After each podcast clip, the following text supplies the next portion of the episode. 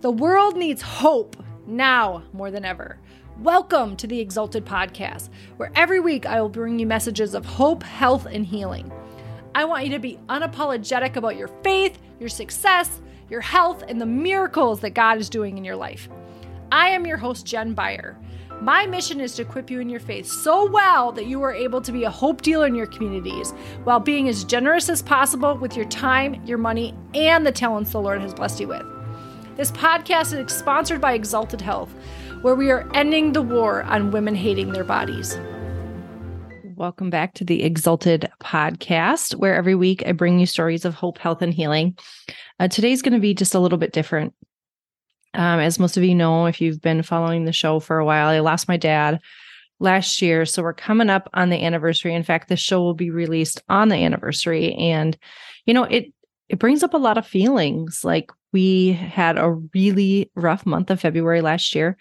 And so I could kind of feel that hanging over my head. I have a couple of regrets. I did a Facebook post about just what that looked like for me. And if you haven't seen that post, because you don't follow me on social media, uh, my dad had gone into the hospital, and in my in my gut, I knew that I should go because my parents uh, winter in Texas, and I knew I should get on a plane. My mom was there alone, um, and I didn't. I had a bunch of obligations that weekend. Ticket prices were insane. They're like a thousand dollars a ticket or something like that. But like in my heart, I knew I should go. And so I waited a couple days, you know, praying that he would just kind of bounce back after he got some medical treatment. And that was on a Friday. And by Tuesday morning, my mom called me and said that they were going to intubate him.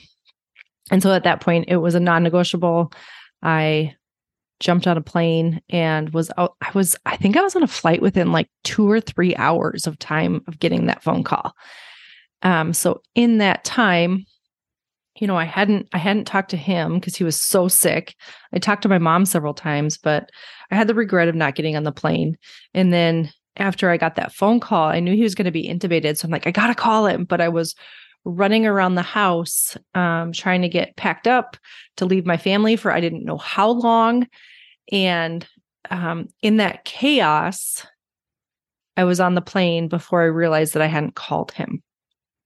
And he never woke up and and I never got to talk to him again. So I had those two regrets and I was just kind of wrestling with that as we were coming up on the 1 year anniversary like I don't hold that in like guilt or shame anymore like mourning that I knew what to do and I didn't do the right thing. I didn't follow that inner knowing. And so I had done this Facebook post about it just creating space for that that place of grief and the outpouring of love that I received um, was was really just unbelievable. I was so touched by it, but so many people kind of wanted to come to my rescue um, instead of understanding that that just by sharing that and like bringing it to the light was so cathartic and healing for me.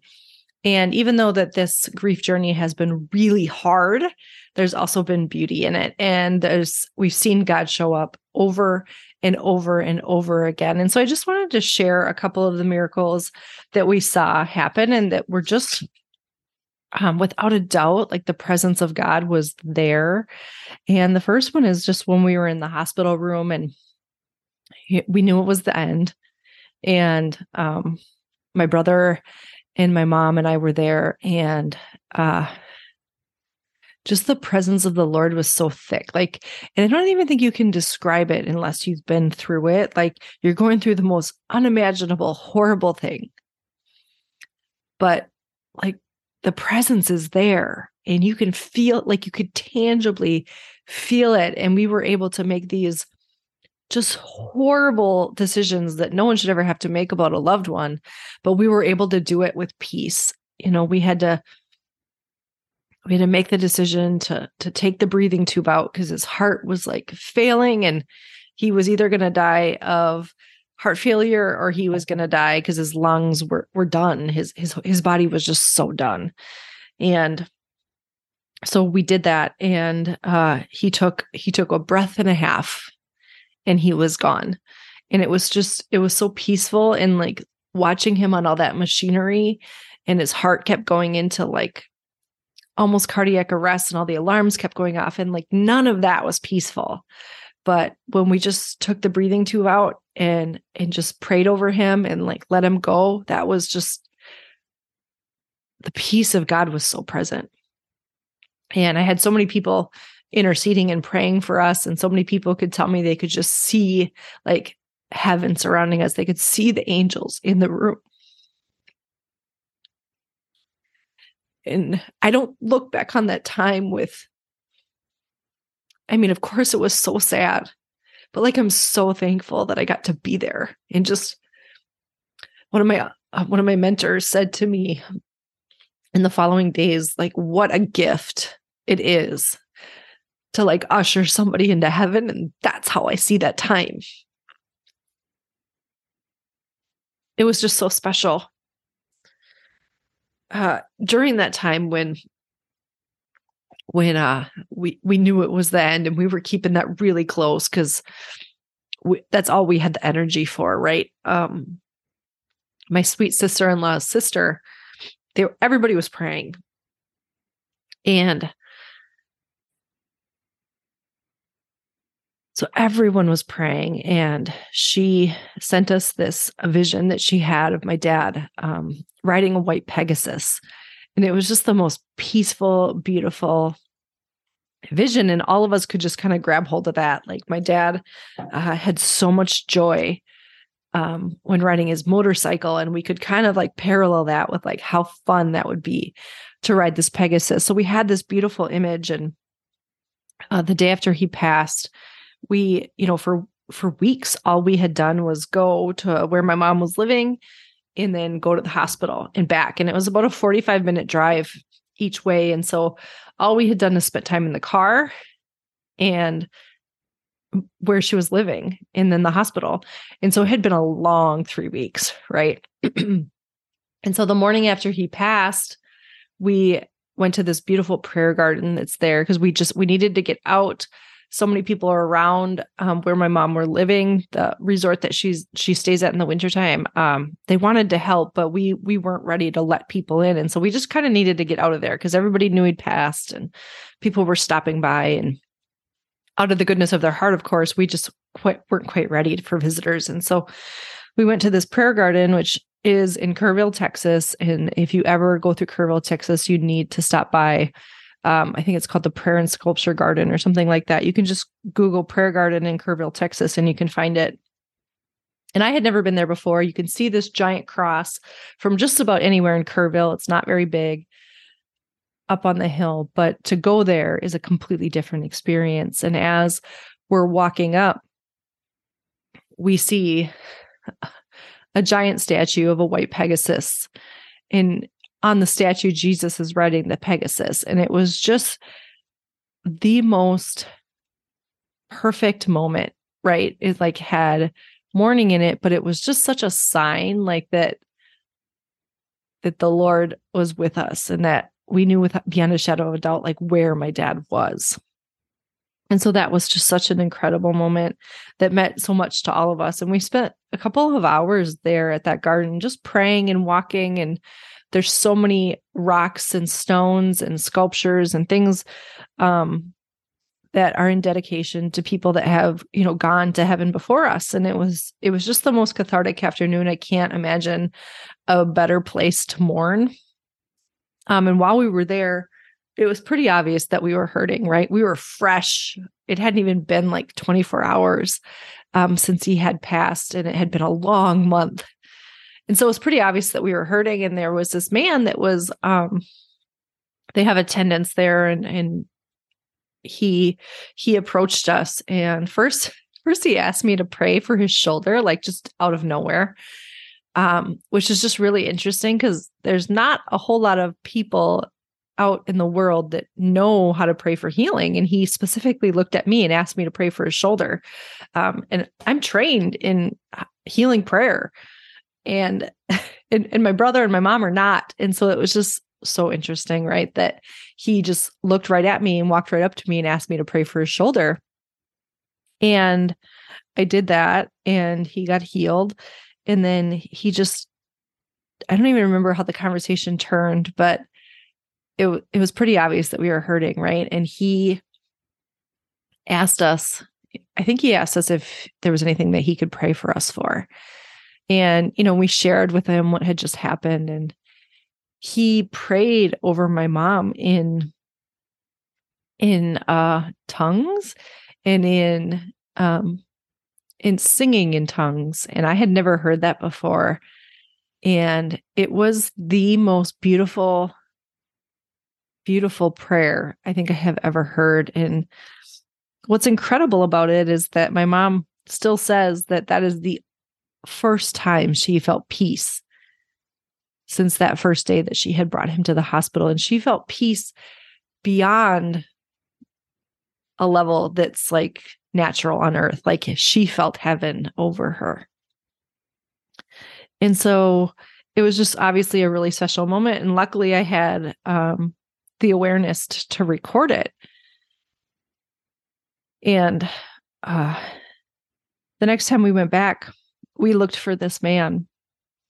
We described him to the to the attendant that works there now. And she she told us that that she didn't know anyone like that. And so when i shared this with some of my my friends back at school they're like jen i think you i think you had an interaction with an angel like how would he have known to come right to you and ask for prayer for healing? How would he have known to sing? Like i know there are people that sing in tongues but this when you listen to it it's it just seems like it's not something natural. It seems supernatural right? Like the peace that it releases. And so whether we did encounter an angel or not like a true heavenly angel we encountered and we encountered an angel here on earth he was wearing all the correct clothes that he was an attendant there so that leads me to believe so you know I believe we encountered an angel. I believe that the Lord blessed us with an encounter that day. And it was just really special. And once we did go back uh, to where my mom lives, uh, an- another blessing that we got was that um, one of my mom's good friends showed up with yellow roses. And yellow roses aren't that common, but my dad loved yellow roses. And there's not a lot of men that love any type of flower, but my dad was really colorblind. And yellow was one of the only colors that he could see. And so he loved yellow roses. And just the fact that Raina, my mom's friend, happened to show up with yellow roses was just such a little kiss from heaven. Like out of all the flowers that you could get, she got yellow roses. And that was just so special. And uh those were just the couple days following his passing and lots of things have happened since then but those were the most profound um and how the lord showed up or just showed uh, sent someone to bless us in, in a way that we knew that he was he was looking down on us. And i was praying uh for my dad. I don't remember how long afterwards um and just asking you know the lord for a sign of what heaven looked like. And he gave me a picture of my dad on a Pegasus. And I heard in my dad's voice say, uh, if you thought I had fun on my motorcycle, you should see me on my Pegasus. And he was smiling and waving and laughing in a way I only saw him do a few times when he was here on earth. And it was just so special. And so I share these things with you because it has been a hard year.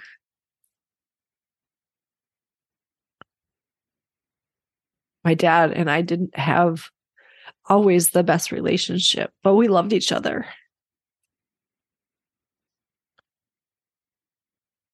it's brought um, my family closer in a whole new way because you just really realize that we don't always have a lot of time left. We never know when it's going to be the end. And going through that level of trauma it just it can't it can't not change you weeks on end in the hospital praying for a miracle having to drop every part of my life and let my husband just take over you know i had to go to another state i left and didn't know when i was coming back and in our case I, I was down there for a few weeks and you know, we have a little bit of freedom since we're both self employed and both of our kids were still homeschooled at the time. And so when he th- when we thought he was recovering, my family was going to come down and just stay and just help support them. But he passed in between, and so my family still came, and we just spent a month um, in Texas supporting my mom and just helping her get back on her feet. And it was just it was a really hard time, but it was a really special time too because